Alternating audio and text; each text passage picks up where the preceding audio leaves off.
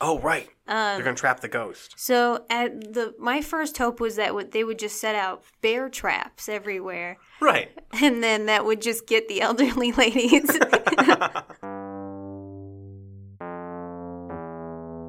It's 2017 and everyone gets a podcast. Mine is the Hardy Boys Drink Book.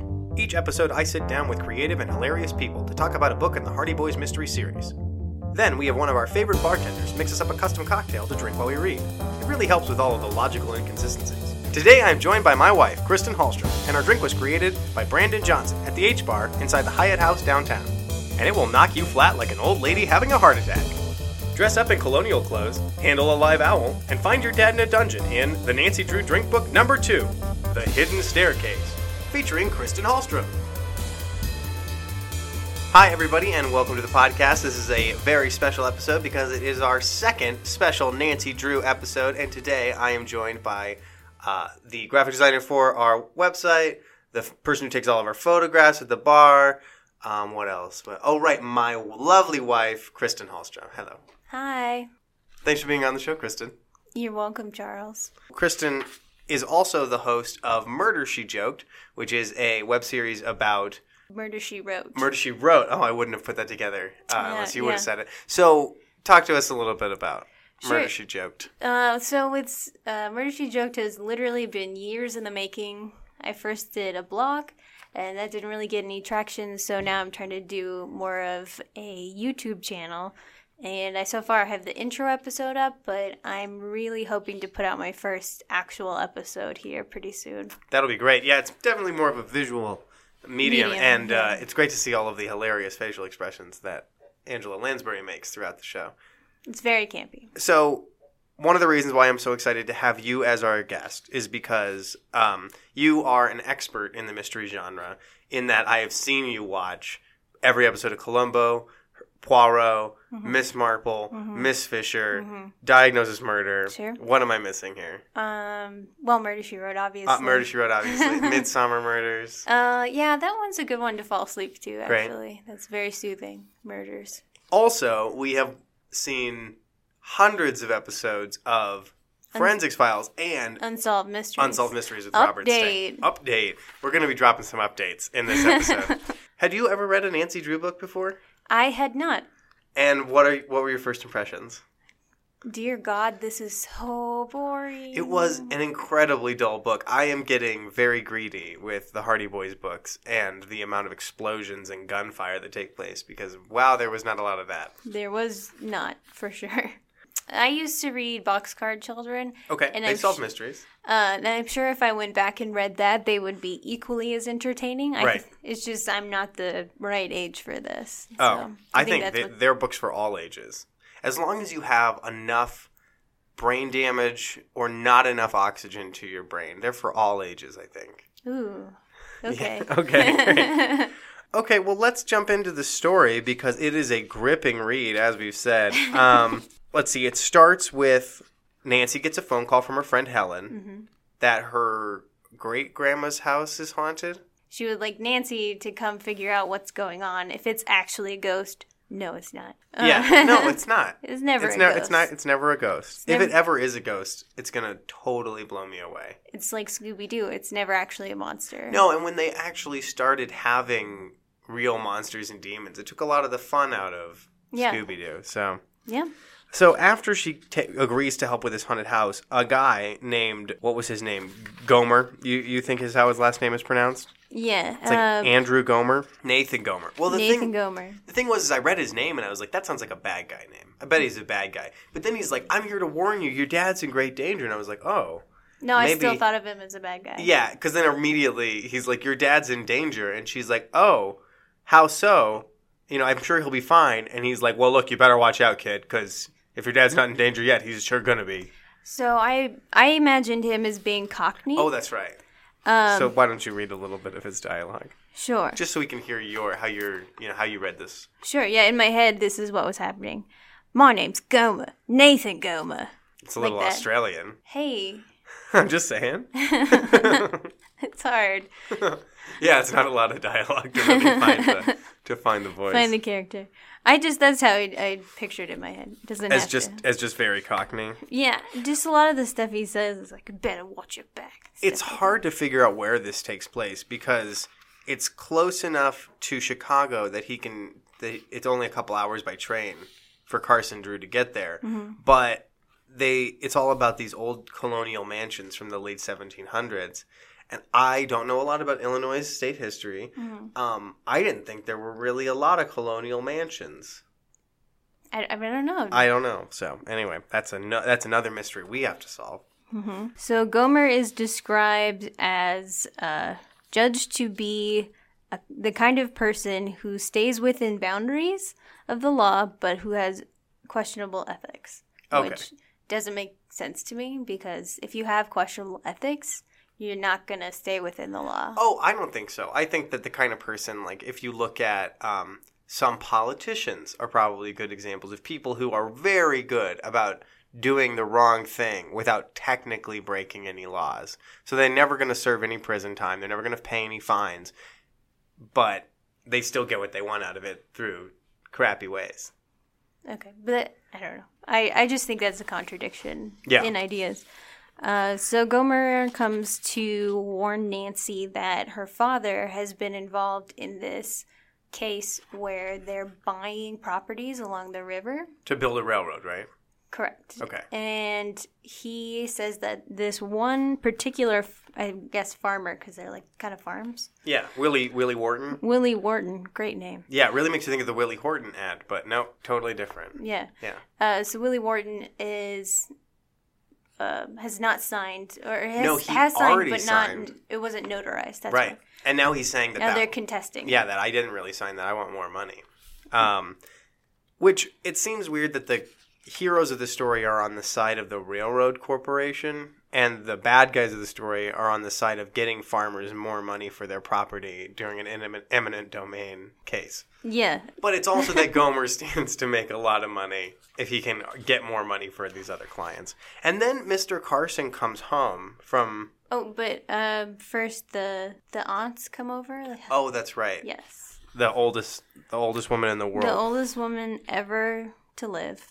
Comes Um, Nancy interacted with the oldest woman in the world in the last book, not a different one, but in. This is another one because she's a, a great grandmother yeah, she's the great grandmother of Helen. of Helen, and then Helen also has her aunt there who So- lives with her great grandmother. So if this is taking place in somewhere between the 20s and the 50s, Yeah, you somewhere. know, that means that if her grandma's like, I assume she was in her 90s, she's a great grandma, I eight- think- 80s or 90s. Yeah, I think they say 80s later. Okay, so if it's the 20s, she could have been around as early as like 1840. I'm just trying to figure out how old this woman is by some of the stuff she talks about. Mm-hmm. She's so old. Yeah. Let's see here. So yeah, so she learns about all this like standard haunting stuff, noises, stuff going missing. Either it's an old woman going senile and hallucinating and losing stuff, Which or is there's what a the ghost. police said. Yeah, the police. Because of course that's what the police said. They don't want to do anything in this book. They really don't. We were robbed. During the night, several pieces of jewelry were taken. I did telephone the police about this, and they came into the house for a description of the pieces. But they still would not admit that a ghost visitor had taken them. Of course they wouldn't admit that. They're like, well, okay, so definitely stuff missing. Now will you admit there's a ghost? No. And I think what we've learned from Unsolved Mysteries is that I actually am surprised that they didn't just say it was a ghost because that's less work for them. Right. They could have just been like, you're right, Flora. It's a It's a ghost. It's a You ghost. solved it. You solved We're gonna it. go now. Earlier, when Gomer was warning Mr. Drew and Nancy about how her dad was in danger, he was implicitly threatening, is what he was doing. Yes. So Hannah, their maid, is very upset by this and starts listing all these ways that he should be murdered. yes. Somebody could come up and hit him on the head or poison his food in a restaurant. I was like, w- she's got plans. She knows. She knows exactly how she would take somebody out. But we both noticed that when Mr. Drew came home, there was just some weird. And do we want to just read this? Yeah, we definitely could. In a flash, Nancy was out the back door and running to meet her father. Oh, Dad, I'm so glad to see you. She exclaimed. She gave him a tremendous hug and a resounding kiss. He responded affectionately, but gave a little chuckle.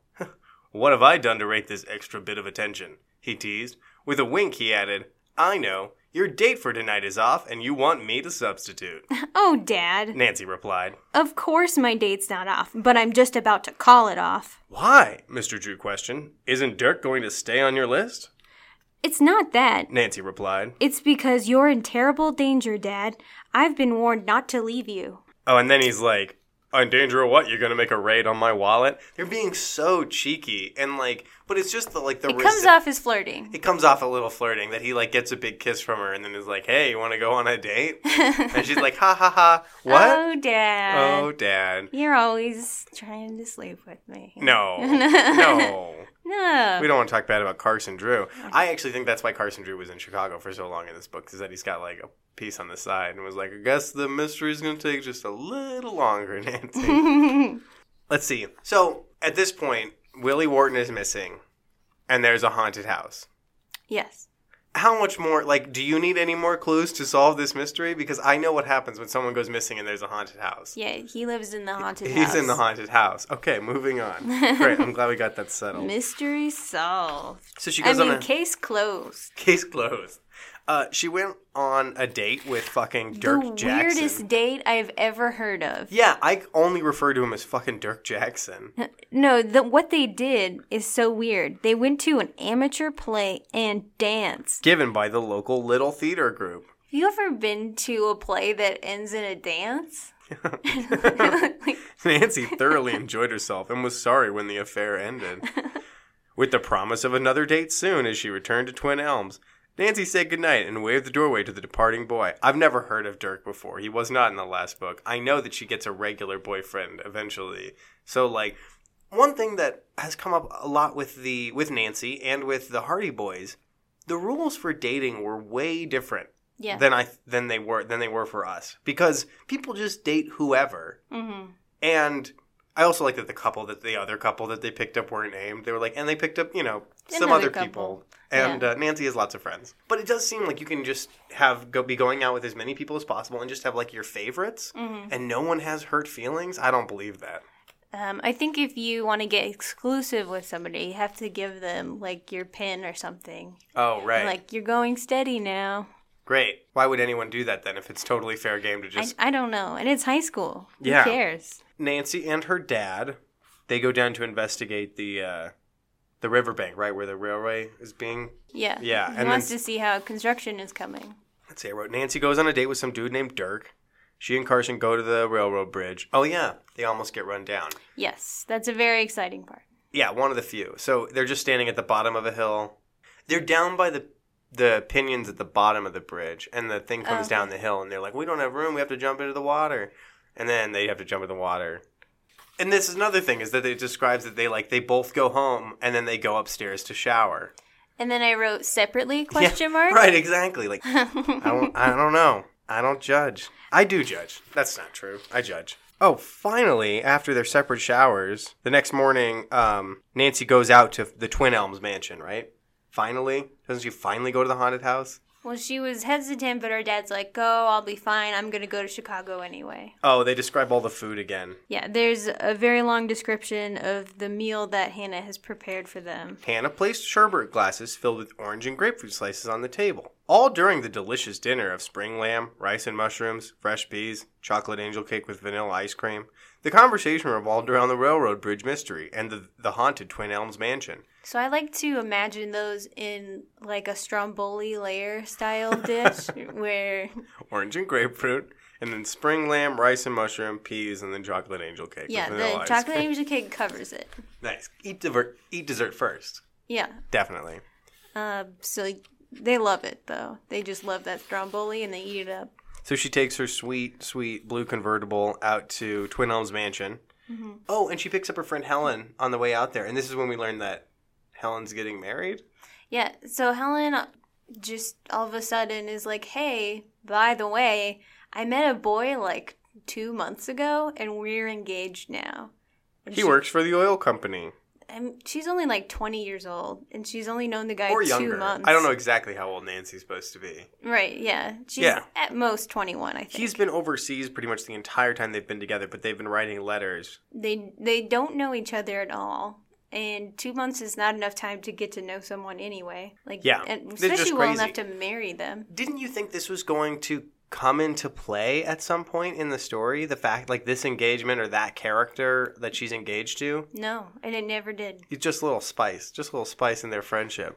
Uh, yeah, but she basically never mentions. I think there's one letter Oh yeah, from later. across seas, but she never talks about The being thing that- engaged after this. Like Nancy's, they're supposed to be like best friends. Mm-hmm. How does Nancy not know about this boy at all? Even if she didn't know about the engagement, she would at least know like. I am crazy about this boy I've been writing letters to. Mm-hmm. I bet Helen wouldn't shut up about it. Anyway, so they show up at this colonial home built in 1785. There's a lot about colonial history in this book. Mm-hmm. Not, like very vague, not concrete colonial history, but like what kind of silly hats they wore, stuff like that. Right as they get out there, a pearl necklace has been stolen, and the daughter of Flora is really upset about it. And I imagine that she's like, "That was supposed to be my necklace in like a year or two. Rosemary. Is Yeah, it? Rosemary Aunt is. Rosemary, Aunt Rosemary and great, great, great, great grandma Flora. who for some reason they just call Miss Flora. Miss Flora. They When- have ever since she was a little girl. Yeah. That, but for some sh- reason. And she just like has stuck with it. But I think it sounds really weird to call a super old lady Miss Flora. Yeah, it is. It's, they said that they've called her that since she was a little girl. I think it's even weirder to call a little girl Miss Flora. Mm. It's just weird. Um, they hear, I mean, it, now it starts to just go on and on because it's like they hear the radio playing in the other room. They go to check it out. There's no one there. They hear violin. They go to check it out. There's no one there. They hear someone moving furniture. They go to check it out. There's no one there. Again and again and again.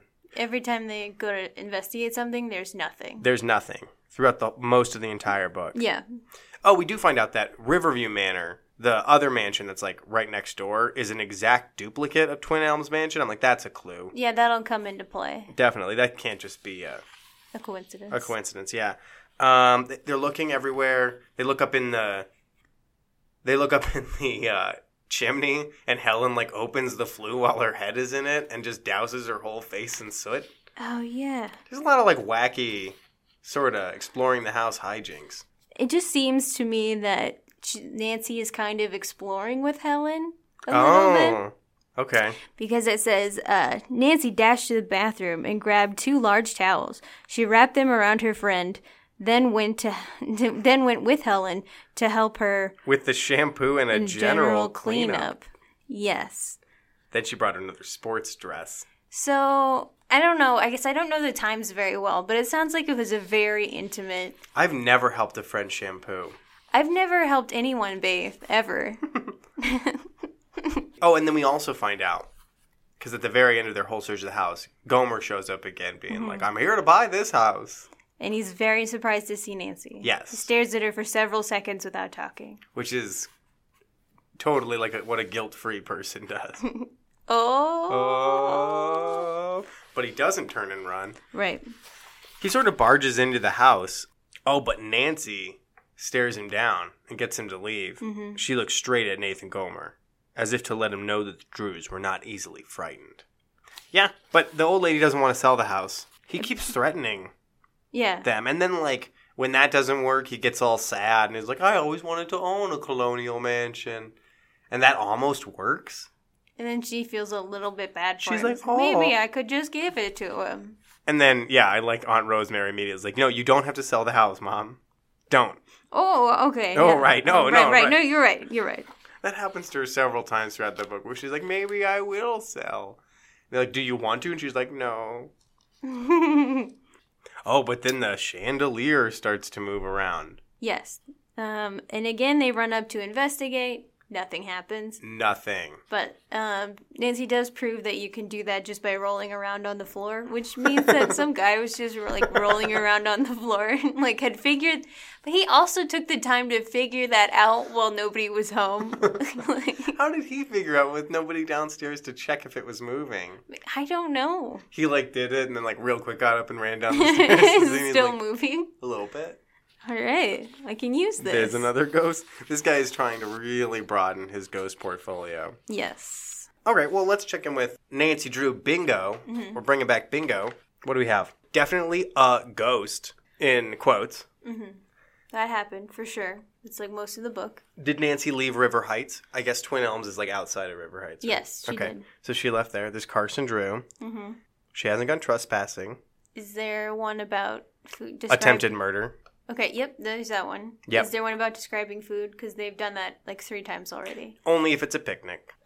They didn't go on a picnic, not yet. No, they didn't do a picnic. I think there might be one later, but Pretty good. We got four of them. I think we're doing doing a pretty good job. Oh right. So Helen gets scared by a gorilla face in the window. which Nancy quickly explains Was could it- just a mask Could've been that a somebody mask. was holding in front of the window. Right to scare her. I I really like what Nancy says there. The question is, are there two ghosts in cahoots? Yeah. Good. Good detective work, Nancy. So we talked a bit about this earlier. So that's why he didn't leave any footprints under the window. Helen said. But he certainly got away from here fast. She suddenly laughed. He must be on some ghost track team. Everyone in this book is hysterical. Yes. everyone just constantly is bursting out laughing, giggling. Well, they want they don't want it to get too serious. Like it's a ghost hunt, but it's like But it's things like, when are we having lunch? I'm starved. Nancy laughed heartily and said about making the food. You're like, why'd you laugh? It's not a joke. Like No. it's just real. They must have two ghosts. Yeah, stop calling them ghosts. They're not ghosts. You know they're not ghosts. I just I really love the word cahoots.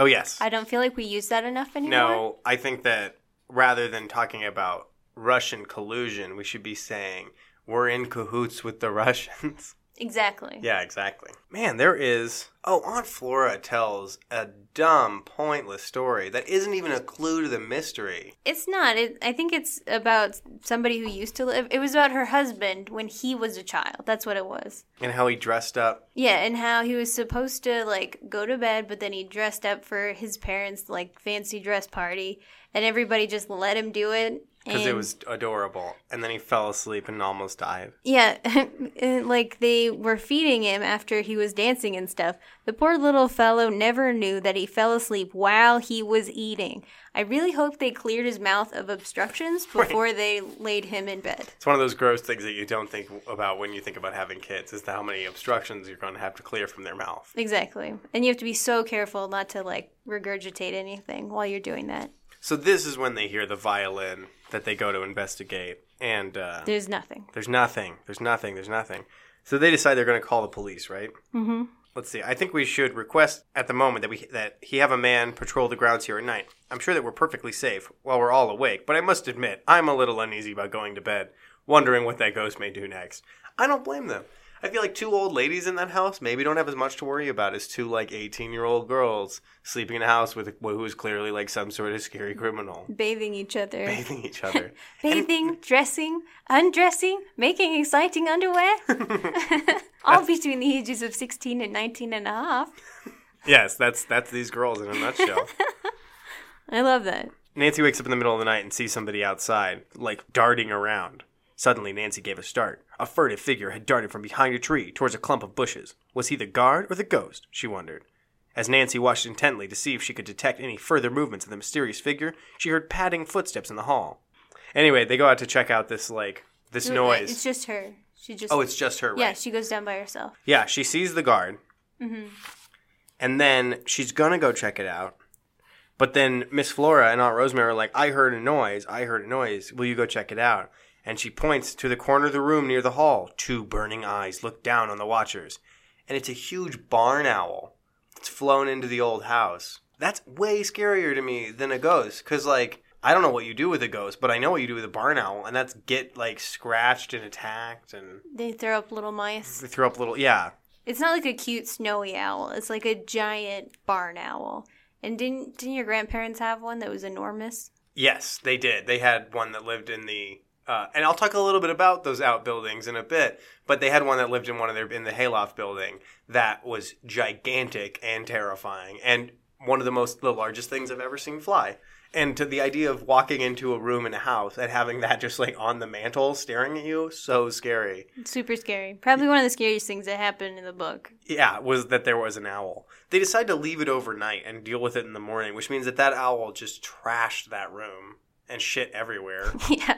Um, Birds are notoriously diuretic. Yeah, especially when they're nervous, Oh, I- I think they suggested to leave it till morning. and then they decide not and to. then after, like, they put, like, the old lady back to bed, they're then, like, let's just do it now. then Aunt Rosemary is like, hey, I've got these super thick gardening gloves. Let's just do this.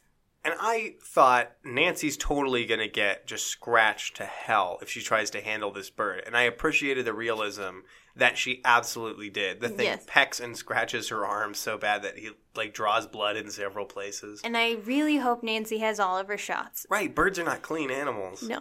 I I just, I guess I don't know what shots were prevalent back then, but I'm sure they had some In the past. in the past. Um, past times. Flora says that the oldest lady says that she always locks her door from the inside when she goes to sleep. And I'm Mm-hmm. like, when you die, that's going to suck. Yeah, they're, Because we're not going to know. they're going to have to take the door down yeah, to see you. it's going to be a big hassle, Flora. Way to be selfish in your old age. So Nancy gets just horribly attacked by. I rode. Uh, Nancy reached up and, by stretching, was just able to grasp the bird. In a lightning movement, she had put her hands around its body and imprisoned its claws. At once, the owl began to bob its head and peck at her arms above the gloves. Wincing in pain, she stepped down from the chair and ran across the room. Ow! Fuck! Ow! Ow! Ow! Fuck! Yeah, they didn't. They didn't write about that part. oh, Nancy said, gazing ruefully at her wrist, which now showed several bloody digs from the owl's beak. I'm glad that's over. Jesus. I have a similar story once, actually. Um, sometimes you can just summon this courage when you're in danger. That you you know you just get it done, whatever needs to happen. So I was like pulling a Yui in the car after I had just got in, and I s- like I felt something on my leg, and all of a sudden I saw a wasp just like walking on my leg, and I'm like mid U turn. And in a split second, I just, I just like grabbed it and threw it out the window, and I didn't get stung or anything That's awesome. Yeah, gotta go quick. Quicker than the bugs. and then roll up the window real fast. It doesn't. Does it say that she closed the window? Because otherwise, I feel like he's just gonna come, come right back. back They theorize that he may have gotten the house a couple of ways, but they're like, maybe there's a secret tunnel, and that owl flew through the tunnel to the house. Because owls notoriously love being underground. Either that, or like the guy who's like stalking the house somehow wrangled An the owl. owl, and like shit, shit, fuck, put it in the room, and then really quickly ran away. Yeah, he's uh well yeah, they so they go outside. I know she eventually she eventually when she goes outside, she runs into the police guard. So when the officer mentioned that they would put somebody, when he's like, "Oh, we'll put somebody out there," Yeah. but we're not going to contact you about it. And- and it's in he's- plain he's- clothes. And he's going to be like really sneaky, which I thought would be an excuse for why like you you never saw like they didn't actually post anybody. They're like, no, no, he's just really sneaky. Like you can never find this guy. That's how good of a guard he is. You won't even know he's there until you will never know he's there. You'll never know he's there because he wasn't there. But she runs into him. His name's Tom Patrick. I felt like they flirted a little bit too. I don't know why. Maybe it's because Nancy is just, and everyone's just so polite to Nancy that it seems like they're flirting with her. But he did. He's like, I was trying to be a sneaky, sneaky guard, but you saw me, so I guess I'm not sneaky enough. So he he and Nancy talk about how the haunt, the house is like haunted, quote unquote, Mm-hmm. and she asks him a question that I don't know why you would ask a police officer. Would this rumor make the property more difficult to sell? Nancy questioned the detective. It certainly would. Okay, not his field No, of he wouldn't know. expertise. If ghosts actually drive down property values, no, he, No, he probably would never not. know this. But she asked him like, "This is the person to ask." Let's see. So then, and that's that's a night. And the next morning, they get up. They have a big breakfast that I'm sure is thoroughly described, and they decide that they're going to go look around all the outbuildings at this mansion, like the smokehouse and the. Do you, so? Do you think this is summer? Yeah, I think so. They're not in school. So they had a really big breakfast, and then Right. they went outside in the summer heat to go check out all these To climb around all these old buildings. all and these stuff. old, hot, stuffy buildings. I feel like they just had a stomach ache for like the rest of the day. But they are attired in sports shirts and jeans, so obviously they're wearing the right clothes for the job. I still think it would be very uncomfortable. Yes, definitely. They should not eat so much for every meal. they they do. It's They eat too much. They eat a four course meal for every meal. yes, which is too much. For it's them. always dessert. They're all Chet Morton. yes, Um, they're climbing around in the outbuildings, looking. They don't find anything in them. They find the smokehouse, and then you learn like how the smokehouse worked. And and all the ham they used to make there. Helen explained, and Dave, uh, let's see. So they used to hang the smokes up, and then Helen explains they turned it into luscious ham and bacon. Are you already hungry again, Helen? Luscious. Luscious, velvety bacon. So I kept writing through this this whole segment. Don't play in the outbuildings. Don't play in the outbuildings because that's something that we always learned on my grandparents' farm is that you don't go play in the outbuildings because the wood is really old and you could fall through the floor. Mm-hmm. and that's exactly that's what happened. exactly what happened. You Helen don't falls through the floor. play in the outbuildings. They're Um, not maintained. No, no, they they've been there for hundreds of years. No one's making luscious bacon anymore. No, she uh, Helen gets all messed up again. She's she's pretty much fine, but then she wants to quit because she's hungry. And I was like, fine, Chet, like go ahead and quit and go have some food. They always talk about what was in these rooms, but they're all empty rooms now. It, it was an odd choice, certainly. Like, we know if a smokehouse used to Smoke meat, smoke meat. or like they say, the storeroom used to have apples, whole wheat flour, barley, buckwheat, and oatmeal, but there's nothing in there now. Terrific. Hannah calls, lets him know that Carson has gone to Chicago to investigate a lead, looking for Willie Warden. But then Hannah says that some people saw Willie Warden in town. yes, so Why didn't Hannah tell Carson that? also, I feel like it's a game of telephone that Hannah's playing. So, Literally. So, yeah, exactly. So she makes it very clear Mr. Ritter is a very honest and reliable man. He's still giving you secondhand information, and now you're passing on third-hand information. Right. So, Reliable isn't really the issue. It's about how many different people have translated this information. exactly. So Mr. Ritter saw Willie Warden. Nancy gets all interrogative about that. She's like, so that man could be mistaken. Yes, absolutely. Of course he might be, and I'm inclined to think he is. If your father is staying over in Chicago, it must be because of Willie Warden. I think he's just got a lady friend in Chicago or a gentleman friend. I'm not sure, but I think he's got he's got somebody in Chicago that because it seemed like a random thing that Mm-hmm. he went to Chicago for a while and that now he's staying. Let's see. Oh yeah, the- Oh, okay. This, yeah. going up in the attic, So this is a dress-up party that the um, elderly women have. Mm. yes, I think Helen suggests it because Nancy's been down, Mm-hmm. and wouldn't it be fun to drag out those old, musty, dusty Costumes, costumes from and, the attic. and parade around in front of these elderly women. And the elderly women are like, we're going to put on costumes too. And like the oldest lady in the world getting into old Victorian clothing must have taken so long. yeah, I bet.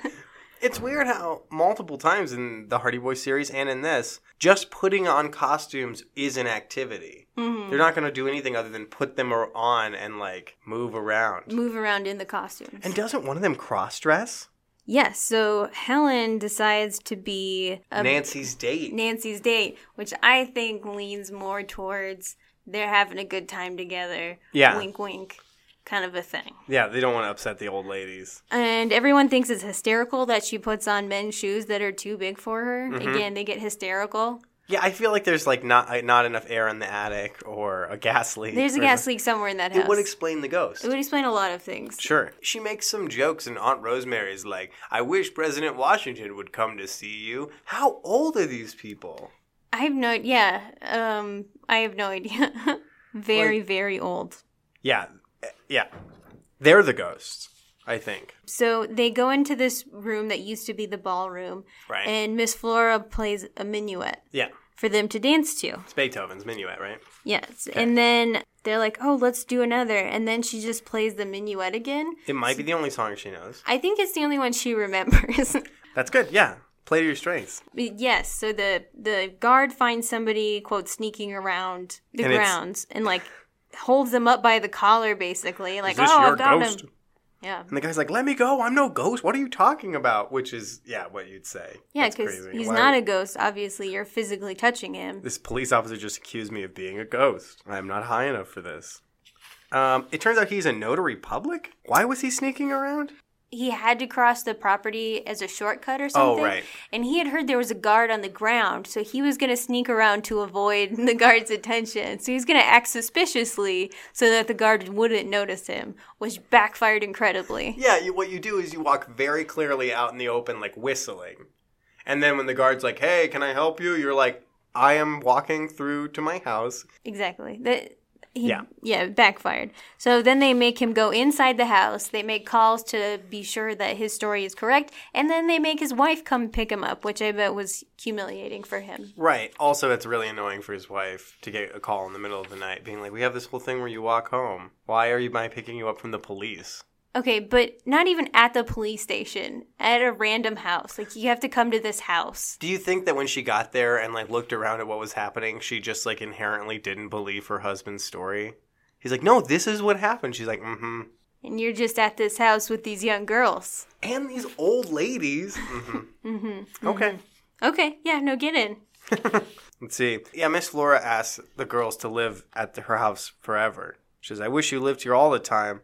You've brought the feeling of gaiety back into our lives. And the That's- girls that's say, the true. girls respond with silence. Because, yeah, They there's a will lot of gaiety between them, which there's nothing wrong with that. You know Oh. what? She's about to get married soon. That's true. Have some fun, Helen. Have a Get little it bit out of of your fun. system. Yeah. Yeah, exactly. Then they have two solid pages of them practicing climbing the stairs. And, eh, like how they would climb the stairs so it made no noise. If you step on 8th in any place, it will creak, so you skip it. 9, 10, and 11 are okay, but there to 15 at the top, we're in trouble. Let's see, on 12 you go left, then right, then right again. Just goes on and on. And then you skip that stair, and they're basically doing like a silent hopscotch. yeah, and then later they just tear up the stairs. They keep saying, like, didn't, didn't attempt to be quiet. They just ran up the stairs. Because time is of the essence, and trying to remember the right, left, skip, skip, skip, right, left, uh, Yeah. you know, it- th- can't do that in No. that amount of time. Nancy can tell on site what food has been taken, and I was like, no, you can't. But then it was like a dozen teaspoons and several cans of food and some eggs and a quart of milk. Okay, that I would notice. That, okay, that was probably all the milk they had. right, exactly. So I'm like, oh, okay, that makes sense. All of the milk is gone now. I noticed that, yeah. And Yeah. somehow she memorized all the pieces of uh, silverware Helen did. Yes. And it's like, how how would you remember? But yeah, if like a dozen teaspoons are missing, that's probably all of the teaspoons are gone now. yeah. Okay. So yeah, you'd notice that. Exactly. Oh, they find out that the house is bugged. Like that some that the ghost can hear their plans. They get this sinking They, suspicion. yeah, they think the house is bugged, and I think it turns out that it's not actually bugged. There's some other reason why he can hear everything. Right. But that's their conclusion is that, well, and I, somebody is listening, just not with microphones. Then the sofa moves and the cops run in. The guard runs in and Helen's like, I thought it moved. They can't find anything. They never find anything. We are halfway through this book and we haven't found anything. Actually, since we're halfway through this book, let's check in with our bingo again. Mm-hmm. Let's see here. Uh, there was an animal because of the owl. Yes, big scary animal. Did Hannah leave the house? I think she called to tell about how she left the house, but we didn't see her outside of the house. So you, you can count that if you want, I guess. I don't want to. okay. A disguise. Yes, they There's get a gorilla dressed mask, up. and they put on they- costume. They yeah. get dressed in costume. So Nancy gets a hold of Hannah and lets her know that, like, oh, we thought that Carson was staying late in Chicago, but now it turns out that that telegram was totally fake, and nobody knows where he is. Nancy was supposed to meet him at the train, but never showed up. So, And then uh, they also decide to set a trap.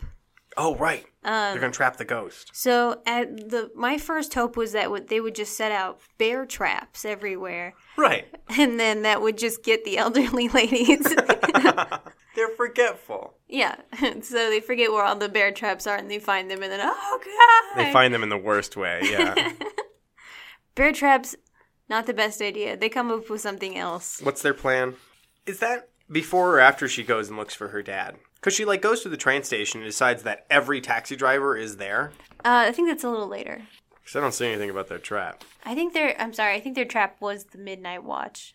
Oh right, it's just keeping watch Yes, um, and then calling the guard when they saw the sofa move. which wasn't a great No, trap. because it let him know as soon as they called the guard that when they screamed. So, but Nancy goes to look around for her dad. She's like, "I'm gonna go on this like mini, like side mission to try to find my dad." And she goes to the train station and she sees all these taxi drivers, and she's like, "There's like a dozen. I bet that's all the taxi drivers." So she goes over to talk to them one by one, and one of the guys is inherently suspicious, and a woman comes over and is like, "Hey." I overheard you, and that guy just lied to you. I totally saw him take your dad.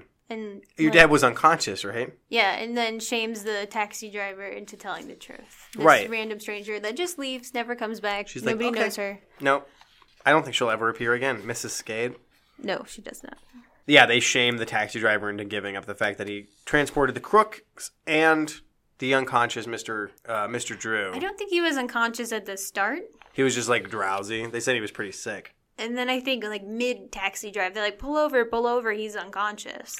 So they get descriptions from this taxi driver. One of the guys has an upper tooth missing, and then the other guy has like a left ear that was kind of crinkled. I don't know what that means, a crinkly ear, but that's how they describe it every, every single. single time. So I guess we could Google it, but I think it'll be gross. So I'm not going to.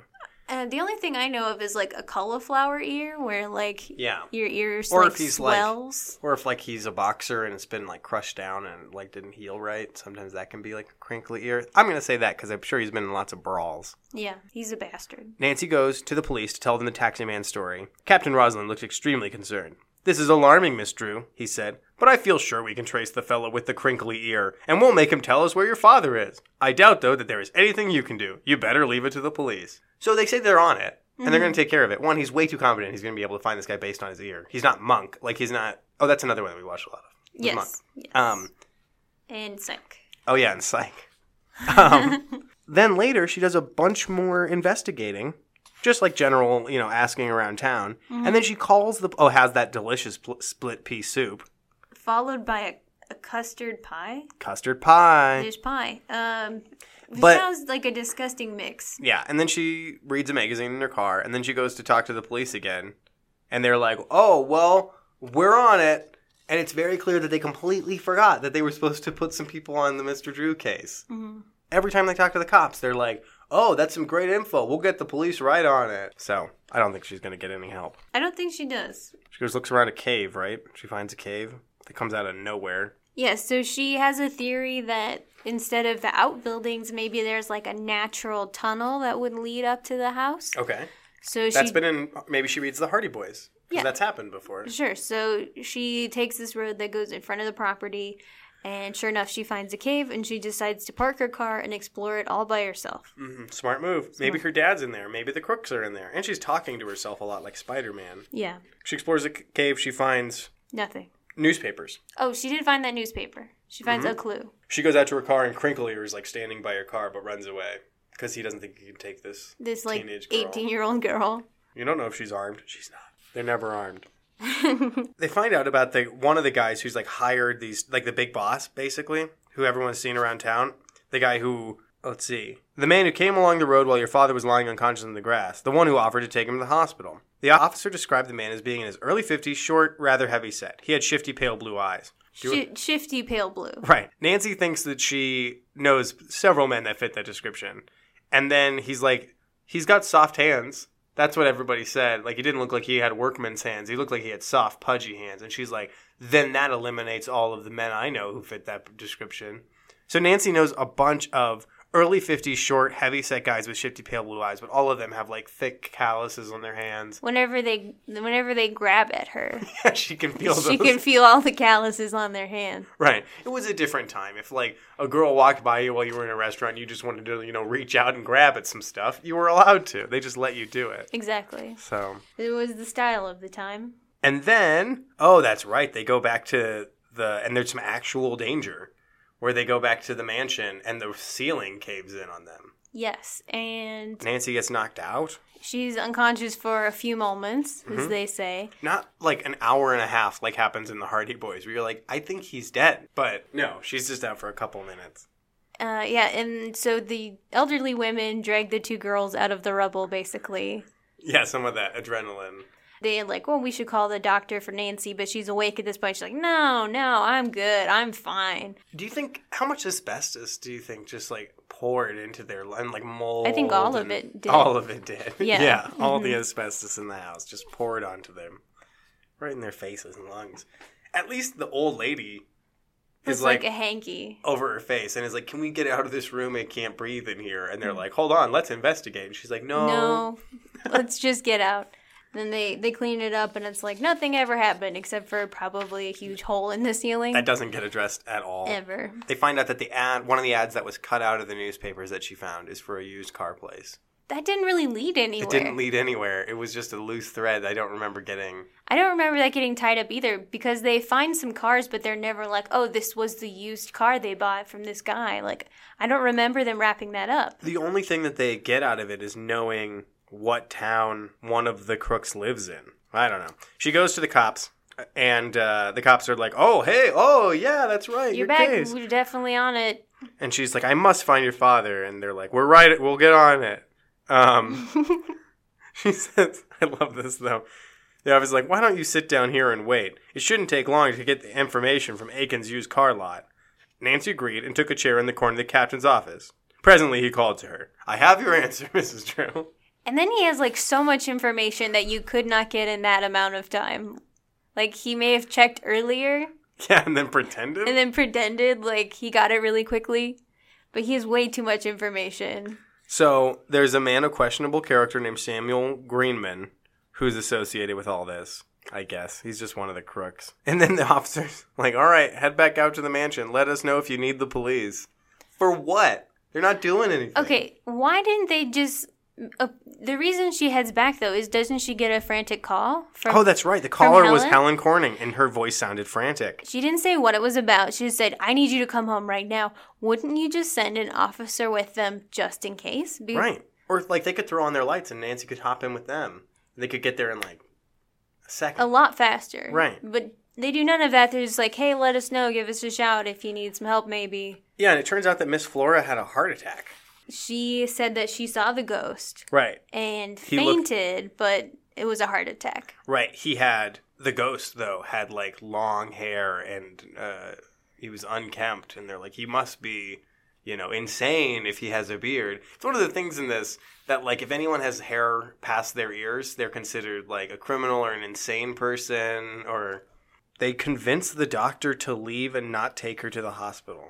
Well, she is refusing to leave the house. I bet they could have gotten her to the hospital. She's like a frail old woman, but she might have had another heart attack. Yeah, you don't you don't want to excite her. That's what the doctor says. Just don't excite her. Don't talk about the ghost, which is all she wants to talk about. Nancy, I'm sure I saw the ghost. Now you look for a man who hasn't shaved in goodness knows how long and has an ugly face and kind of longish hair. On it. And she wants to ask more questions, but that'll get her excited and she might like have another heart attack. The food that they give her to revive her is so Sounds gross. disgusting. Yeah, a they cup just- of steaming chicken bouillon, a thin slice of well toasted bread, and a saucer of plain, plain gelatin. Ugh. I don't. I've never had plain gelatin. I can imagine. I imagine too that it's not like jello where it's that really clear gel, but it's like the gelatin that you would get in a cafeteria Right. where it's like opaque and Yeah. somehow gritty. Yeah, and there's like real chunks of plain in it. Yeah. Right. what is in this? Big old chunks of plain. Plain um, gelatin's just the thing. they continue to look around. They look around inside this cabinet and they find a hidden switch, and it finally, finally opens a secret passageway. They leave in this tunnel. They find a a note in the tunnel. This was written way back in 1785, not long after the house was built. And they like pick it up to read it, and it doesn't crumble in their hands. My honorable friend Benjamin, the disloyalty of two of my servants has just come to my attention. I am afraid they plan to harm the cause of the colonies. I will have them properly punished. My good fortune in learning about this disloyalty came when I was at my listening post. Every word spoken in the servants' sitting room can be overheard by me. I will watch for further. And then it gets cut off. You know, they keep using the word servant, and I'm pretty sure it's a different S word that they're that they're talking about. Yes, and um, I will punish them properly means they will probably be whipped thoroughly, Right. and then drugged to the town square for an execution. Yeah, or just a sale. I mean, it's so eh, they talk about these how, and at one point they talk about how the servants conspiring against the motives of the colonies. were- let's just say slaves. yeah, the slaves were like spying, and you know they could be spies, and maybe the I'm like, yeah, what like in the you mean like in the Civil War where slaves spied for the North against the Confederacy because those were the good guys in the story. but I they're mean, but they're in the north because they're I don't know where they are. they're outside of Chicago. Are they? I'm very confused by this. There's colonial mansions. Uh, yeah, I don't I don't really understand the geography of River Heights and they never make it clear. So, yeah, god, they just keep saying how the owner of the house would spy on and catch his slave or servants and would punish them accordingly. But that's how they figure out how they've been listened on is Yeah. through this passage because Nancy goes into the kitchen and Helen can hear everything she says from the other side of the passage. Right. And I don't know if there's other secret places like this in there, but it does seem like they've had conversations in other parts of the house that were just as overheard. So They don't say that there are other ones, but there might be. she goes grocery shopping and it's so sad. Everything makes her think about the Her- ghost and her, and her dad. missing dad. The meat counter, she reflected, Dad loves thick, juicy steaks. Well, who doesn't? Can't stop thinking about her thick, juicy dad. so weird. Oh, and then she sees Nathan Gomer in town and she decides to follow him. Oh, he's leaving. No, he's leaving when she gets back to the Twin Elms. Yeah, he, he's leaving the front speeding door. away, and he looks really smug. And he, she decides, I'm gonna follow that guy. Yeah, good call. Good call. Doesn't catch him. She follows him for a long time though. Yep. And then she just loses him. She, yep, she, uh, she stops at a stoplight and loses him. She like wasn't willing to run a stoplight. Then she goes to the cops in this town, in another town, and has them call all the other cops. And they're like, we'll get on it. Exactly. So when they get back to Twin Elms, it says they've been gone for like several hours or something. Wow. I just wonder what kind of groceries did she buy? Because those are still in the trunk. Oh, yeah. Those thick, juicy steaks, those aren't good anymore. Yeah, then maybe not. If it's been a couple hours, how hot is it? Is it summer break still? Yeah, if it's, you know, we assumed it's summer. Yes, those are bad now. They say that the cleaning lady Lily let him in. Who? Uh, Lily is never spoken of again. Or before. Yeah. All of a sudden she appears and it says, Of course she didn't know who he was and thought he was alright. Why? Who is this person? Where did she come from? Was she there to clean up the collapsed ceiling? It was like, I'm sure it's fine if you come in, stranger. But Gomer convinced Flora to well, he threatened her. He told her that he would come after her daughter and her granddaughters and like he threatened her, and so she agreed to sign. So she signs it out of fear, but I'm pretty sure that wouldn't hold up in court because no, it's she called was so- under duress. Under duress, yes, Right. exactly. And so she's like, I didn't want to sell. And Nancy explains to her very clearly, uh, Miss Flora, maybe the deal will never go through. In the first place, perhaps we can prove that you signed under coercion. If that doesn't work, you know how long it takes to have a title search made on property. By then, maybe Gomer will change his mind. But yeah, no, the only thing that they have to say is, my dad's a lawyer, and you sign that under coercion, and it doesn't hold up in court. If somebody sells, says, sign this or I'm going to hurt your family, that doesn't count. That's under duress. So I think that I I was thinking that Nancy was going to break into the identical mansion to like explore that one, Mm-hmm. but and Helen's like, "Are you going to break in?" And she's like, "Absolutely not. I'm going to contact the realtor, schedule a tour, and I'm going to get the key. I'm going to do it all on the up and up," which is so lame. She could have just broke in. The Hardy Boys break in all kinds of places. But she did, she's not going to break the law. She's a law abiding citizen. She's better than that. But it's okay to break the law to catch a crook. Wait, Is it? I don't know. TV makes it seem like that's the case. Well, it doesn't seem like the cops are doing anything. no, they're not doing anything. We'll get right on it. They haven't done anything yet. We'll do another check-in here with with Bingo. Okay? We found an, a secret passageway. Yes? We had pie. Mm-hmm. Trespassing, I guess. Not from Nancy. But there whoever's in the was house- Trespassing is definitely trespassing. Right. Mm, no gunfights. No, sadly, I don't think that that one will ever get checked. Nancy finds a trapdoor in the roof and needs a button hook. And so they go and get a silver, a long silver handled button hook inscribed with Miss Turnbull's initials. Mother used this to fasten her high button shoes. She has a smaller matching one for glove buttons. That's wonderful. And now I'm going In to the- absolutely ruin it in the by old in shoving the it. olden days, no ladies' gloves were the pull-on type. They all had buttons. Yeah, but it's like, okay, Uh, So I'm gonna mash it in between two pieces of metal now, real hard, and then use it to pry something open. deal. What's a button hook? I have no idea. That was weird. Yeah, a you long can't- silver button hook. You can't like button them yourself. Like How would you use a tool to button a button? I have no idea. Your fingers are the best tools for that. Whatever.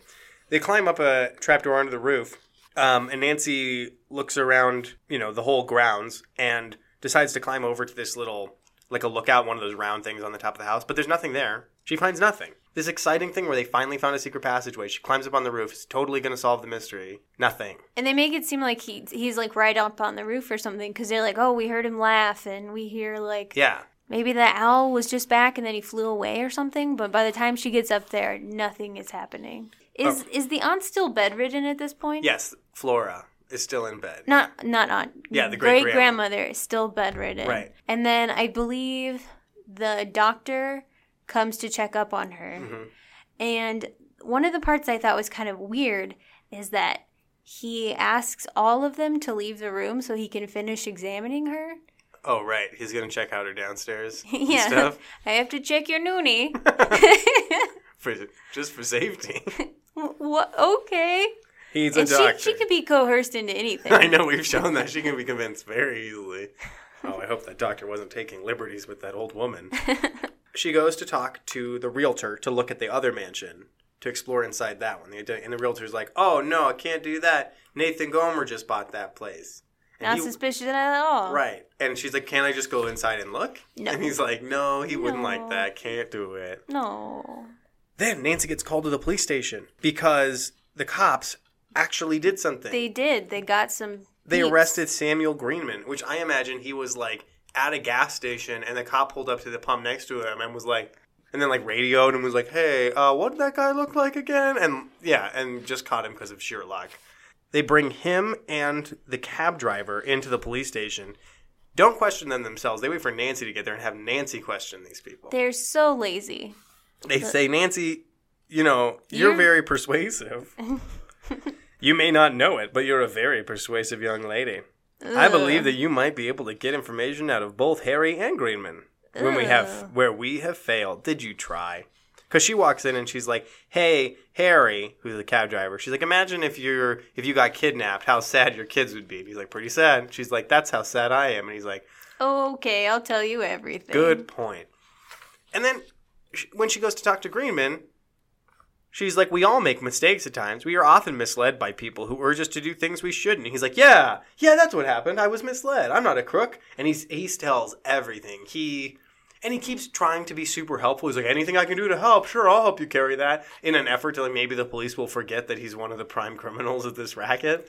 He's definitely gonna be like the snitch that turns on everybody and, Right. and gets killed later. If he was, if he's in like an Italian style mafia, that's what's gonna happen to him. but he refuses to say the name of the guy who's his boss. He's like, I'll tell you everything, but I guess I am a coward. I'm too scared to tell the name of the guy who talked me into this whole thing. Well, now it's is Gomer, the time. right? It's Gomer. Uh, I don't know if it's Gomer. I don't think so. Um, yeah, it probably is Gomer. I can't remember which one. Which one of the two is the in charge? Anyway, so they go. So she's got all this convincing. Or she has all these confessions. hmm She goes to get the lawyer and to get a notary public, which I think was the only reason we had that scene with the notary public who was on his way home. So we would, so she could meet a notary public at some point in the story. Yeah, they don't give that to just anybody. He said. Oh yeah, only honorable, truthful people get to be notary publics. There must be some sort of test. But then back at the mansion, the realtor just shows up at Twin Elms with the key to the other uh, identical mansion, and she says, and Nancy says, "What's this for?" Mister Dodd smiled. "It's the front door key to the Riverview Manor. I decided you can look around the mansion tomorrow morning all you please." Never explains why he changed his mind.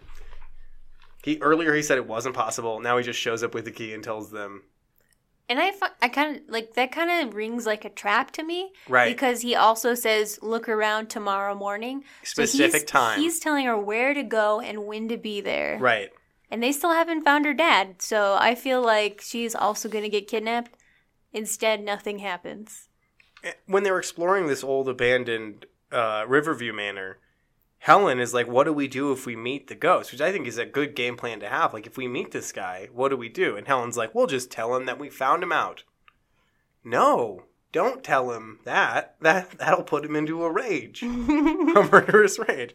All right, you're caught. Us two teenage girls have you cornered. Also, we know everything you're guilty of. And nobody else does, just us. exactly. So come with us to the police so they can know too, because they don't yet, only us. Yeah, it's, it's a terrible plan. It really is. they do find out that somebody has been living there because eggshells, empty milk bottles, chicken bones, and pieces of wax paper clutter the sink. That's not sink garbage. That's garbage garbage. Well, he's not, I mean, he also isn't shaving or bathing. Right, or- he's a bad guy. he's a gross, unkempt man. Nancy is like, "Oh, let's go check the cellar," and Helen is like, "No, I'm not going down in the cellar in this abandoned house." Smart kid. Yeah, smart kid. Uh, she says, I want to live to get married and not be hit over the head in the dark by that ghost so Jim won't have a bride. That's exactly what would have happened, too. Yes. Um, so Nancy gives in, and then they see closets, and Nancy says, in colonial times, closets were a rarity. So that's a clue. Mm-hmm. And it looks like a new closet. I imagine it's sort of like the Scooby Doo thing where they're walking by the bookshelf and all the books are gray, and then there's one book that's like bright blue, Mhm. and that's the book that they grab and interact with. Yeah. Yeah, not a surprise. But they find oh, at the back of this closet, Nancy like pulls on a knob, Finds Narnia, right? right, and she fall, the the wall pushed inward, and Nancy disappears into a gaping hole and flies down a flight of stairs. um, I'm like Nancy died, fell quickly down a cement flight of stairs. Done. And Nancy's okay. She says that she's pretty banged up, which as an adult, yeah, I know you've fallen down the stairs before. And even if it's just a couple stairs, It's really scary. it's really scary. It really gets your adrenaline going. It's very disorienting. You- There's like so many limbs going in every direction, but Nancy is just fine. So they go down the stairs. They're walking through this long tunnel. They see another staircase. They're about to climb it, and this man yells, "Stop! You can't go up there!" So the guy who's yelling at them, who's down in the in the tunnel, is Willie Wharton. Of course it is. Yeah, because he's the ghost. The missing person is the ghost. hey, don't go up there. Good warning, Willie. and they're like, You've been stealing food and silver and jewelry. And he's like, No, I took some food and I've been trying to scare those old ladies, but I didn't steal anything. That must have been Gomer. Like, whatever, dude. Who cares at this point? oh, okay. So you've drawn a line in the sand. Right. You're scaring old women and stealing their food, but you will not take their jewelry, and that is where you draw the And line. you're, and you're squatting in an abandoned house. But jewelry, no.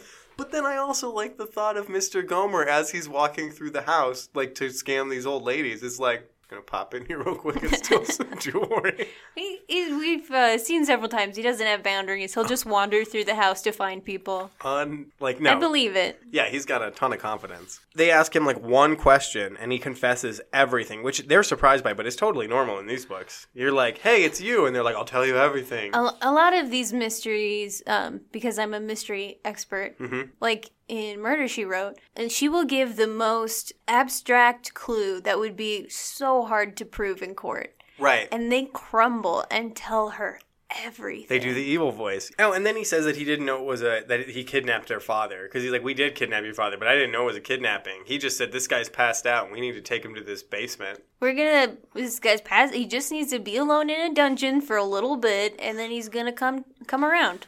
she manages to find uh, Mr. Drew in this dungeon. They let him out. By this point, the lawyer and the notary public have arrived, and Willie Wharton is like, I just want out of this. This is too crazy. This is the moment that he decides to finally back out. He explains the story that he had already signed the documents to sell his property, and then this lawyer was like, I can get you a lot more money. All you have to do is live in this abandoned house and pretend to be a ghost and scare some old ladies. And he was like, Okay Okay, sure, sure. and it was fine. And he was like learning all these new ways to be a ghost and having a lot of fun with it. Also, okay, where he was living was abandoned for quite a while. There's no way there was plumbing that was No. working in there, so I think he would sneak over to the other house to Use take like their- ghost shits and stuff. Were you in the bathroom? It smells terrible. No. Oh my god. Um, yeah. And then it's all over. I mean, Nancy's dad sort of like, That's not my first time in a dungeon. It won't be my last. yeah, absolutely. and um, then Helen and Nancy slip off to go to the kitchen, and they say, and now we can make all the plans we want because there won't be anyone listening. What? Because the people were listening from that hiding. Yeah, I space. know, but like, What plans? All right. So any? Well, okay, we got to do one last check-in. okay, with the But I don't think we have anything new because we don't have any treasure. We didn't have any secret codes or explosions. I guess red herring, definitely, because that trap door on the roof was nothing. turned Like- out to be nothing. And they- She just ruined that priceless family Oh, heirloom yeah, that's to right. get up there. For no and there was reason. like nothing came of it. All right, well, let me look here. No, I don't think we got any. uh, We got in a row. a, we checked off a lot of boxes, but we did not get an actual bingo. You know, if you just arrange the squares, you can win bingo almost every time. Yeah, if you if you control where the squares are. Yes. Yeah, you're right. It's almost as if that would break the game. Well, thank you so much for being on uh, on the podcast. Do you have any last thoughts? Um, I don't. Um, at all. Each episode, we have one of our favorite bartenders mix up a custom cocktail to go along with the book. Today's drink was created by Brandon Johnson at the H Bar inside the Hyatt House downtown. Pictures of the drink and the recipe are available at thehardyboysdrinkbook.com. Enjoy! Hi, everybody. I am here at the H Bar downtown with Brandon Johnson, who is our bartender for the week. Brandon, thank you for being on the show. Not a problem. Thanks for having me. So, this is my first interview in a hotel bar, Okay. and I'm excited about that. What um, What's different working at a hotel bar than working at another bar? So, I actually come from a sports and entertainment field. Okay. I started at the Palace of Auburn Hills, which is right outside Detroit, Michigan, where the Detroit Pistons play. And uh, I currently do Coors Field as well. Uh, the big difference is a lot of people, when they go to out to the bar, sporting event, concert, they're already at a function. So, Right. that's kind of why they're at that bar. Sometimes at the well, majority at the hotels because they're staying here, so they're getting a drink before they go out, or they just prefer to sit at the bar instead of their hotel. So the clientele is almost I don't want to say forced, but they choose to uh, be here out of work, leisure, and they don't want to venture out. They want to stay here. They- That's nice, though. There's plenty of bars. It's nice. It is nice, and it can't. But then you can also see like some people who just kind of drink to drink, not even to enjoy themselves, just drink to drink, which you don't. You see more of the bingers at Yeah. other places. So, have you had any like uh, the bar I used to work at had a hotel bar that was very small, but we would get people who seemed to only split their time between sitting at the bar and being in the room. Do you get a lot of that? Yeah, absolutely. That's getting out of the room. Eighty percent of the clientele, and then the rest would be unless there is a Broncos game. Right. That'd be the only other, uh, I guess, outlier to it. But or you get the people who are just waiting for their Uber or waiting for someone and then gone. But yeah, you, you, you're right. Eighty percent room, hotel, room, a room bar, room bar. They don't want to go out. And you, we were just talking about how this particular hotel bar uh, is part of the Hyatt sort of Correct. family, but is different than a regular Hyatt bar. Absolutely. So Looks like you have a lot more options. Most Hyatt places are very small menu, three different beers, and their house wine is Canvas, which is Mondavi from the Mondavi farm, exclusive to the Hyatt, and they only carry like your basic Merlot, Cabernet, uh, Pinot Noir, then Pinot Grigio, Chardonnay, and your most basic liquor bar. yeah. Uh, but we've stepped it up because we got to compete. We're downtown Denver, and if you go anywhere out here on 14th and just take a few steps, you can find a different bar. So we part we're White Lodging Hyatt half and half, and they gave permission to let us experiment with the all the drinks and stuff. So you also see we've got some casks up there where we're making old fashioned drinks. We specialize in craft cocktails. We don't have any like flavored vodka or anything. And we make our own bitters, which you'll see Oh, right that's up nice. there. Um, Problem with Or- making your own bitters, you got to make sure you shake them. Like, it- it's actually a pretty longer process than we anticipated, but so far so good. For uh, for the people listening, there are uh, these this gorgeous little display of what are these ball jars? Yeah, that's a, uh, where they've got all these different infusing bitters processes going on. That's great. I've never noticed that before. it is a little longer than expected, but our first batch was a success. We're almost running out of it. It was a cherry bitters, and we were using it too with our uh, Manhattans. Nice. And we were uh, we had an orange bitters, but that was bought, so we're trying to make one of those right now. That's up to the top. See it up to the left. That one right there. Well, Oh, I appreciate the attention to detail. And uh, that one we haven't tried out yet, but we're trying to mimic one of the ones that we bought. But our cherry bitters was a pretty big hit. cool. Well, that's I, that would be delicious in a Manhattan. Oh, yeah. So you're saying that you worked at Coor, you work at Coors Field as well? Correct, So yeah. what's your favorite thing about working there? When people are at a baseball game, they're already in a good mood. Right. It's weird. Like that's what I was talking about with the events. Like you can get people here who missed their flight, flight was Sure. delayed, baggage lost, their hotel reservation isn't right, and you've got to kind of make amends for all the other problems they've had. Right. So you're already under the microscope. But a baseball game, sporting event, people have been most of them, unless they're season ticket holders, they've been planning this for months. Mm-hmm. so they're excited no matter what. And if the Rockies win or the Pistons won back when I was in Detroit, then it's almost better, you know. So their whole have you experience ever is have you better. ever had the crowd like turn on you? Uh, it, it can happen. It can happen, especially in the seventh inning when it's last call. Right. Third uh, third quarter in basketball and second period in hockey when it's last call. Very much. the crowd just turns on you. Well, speaking of Coors Field, the drink you made for us has a great backstory that you were telling us earlier about this drink, the Purple Rain. The Purple rain. All right, Yes. so so uh, we have our own special cocktails we make. We didn't have this one yet. I kind of made this on the fly because we had some pretty important guests who were going to have a few cocktails on the field before batting practice, which it's rare because we let them on the warning track. They can't touch the field. The warning track around by the dugouts. Well, it was too rainy. It was too wet, so they couldn't come out, and they were very disappointed. So we let them sit in the dugout of the visitors team, and I just whipped a drink up to try to kind of keep them at appeased to find out what we were going to do about the field.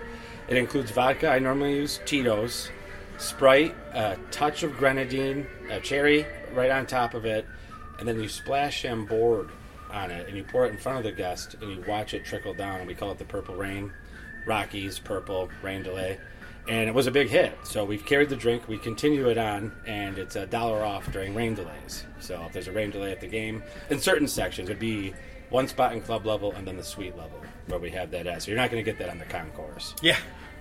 Well, uh, then it is a spectacular treat for me, and I'm so I'm going to pretend, as usual, like I haven't been drinking this the entire interview. Take a little sip. What I said immediately after my first sip, and what I will say again now, is that you could drink so many of these. It's much. Uh, for the amount of booze I saw you put in it. It doesn't. It doesn't uh, express itself that much. It's, it's sweet, but it's not overly sweet. It's got a really clean flavor. Usually, I think Sprite really throws off the flavor of. That's uh, it normally. Well, we, so we used to do it with the Sprite and soda, but we have to use the soda bottles at Coors Field. Mm-hmm. Oh, it just right, the little wasn't glass really ones. cost effective Right. because then we'd lose some. So it's been because you can also make a press with it too. Yeah. Well, uh, I love the visual though. That's the thing. I, I feel like people don't. Um, we've only had one other cocktail that was really like a visual thing where they Right. got where they had like sprinkling sparkling things on it and watching that purple just fall through it Exactly, it's gorgeous and it's. Uh, that's kind of the experience that people are looking for when Mm-hmm. you do certain stuff like that because you could just tell them, "I could make it back here, not take the time to put the chambord in, it, and it's just another drink." That's and then one of they the great- tell Mm-hmm. their friends, you know, it does this, look at that. And That's one of the great things, though, about a good bartender is that they realize the percentage of it that's performance and Exactly. presentation, and not it's not just making drinks. Exactly. it's about like how you serve the drinks, and how the drinks look. And then you might have one guest who just wants his beer and a shot of Jack. He doesn't care about anything. right, So any you of do that, that. stuff. So you And do just the do guest that for out it. of that. That's, wanna do that's it. the most beautiful thing in the world they've ever seen is the Yes. one little shot glass in the beer. exactly. So, how did you get into bartending originally in Detroit? I uh, was an intern. That's what you said, right? Detroit. Yeah, that's right. I was an intern in the sales department, and they needed help, so I started bar backing. So I'd, in the days, I'd intern in the sales department with the Pistons, and then at night, I would bar back at a place called the Terrace Club. They've changed that name a hundred times, so if you're listening from there or there, I think it's old number seven now, but it was the Terrace Club in 2003. I'm dating myself.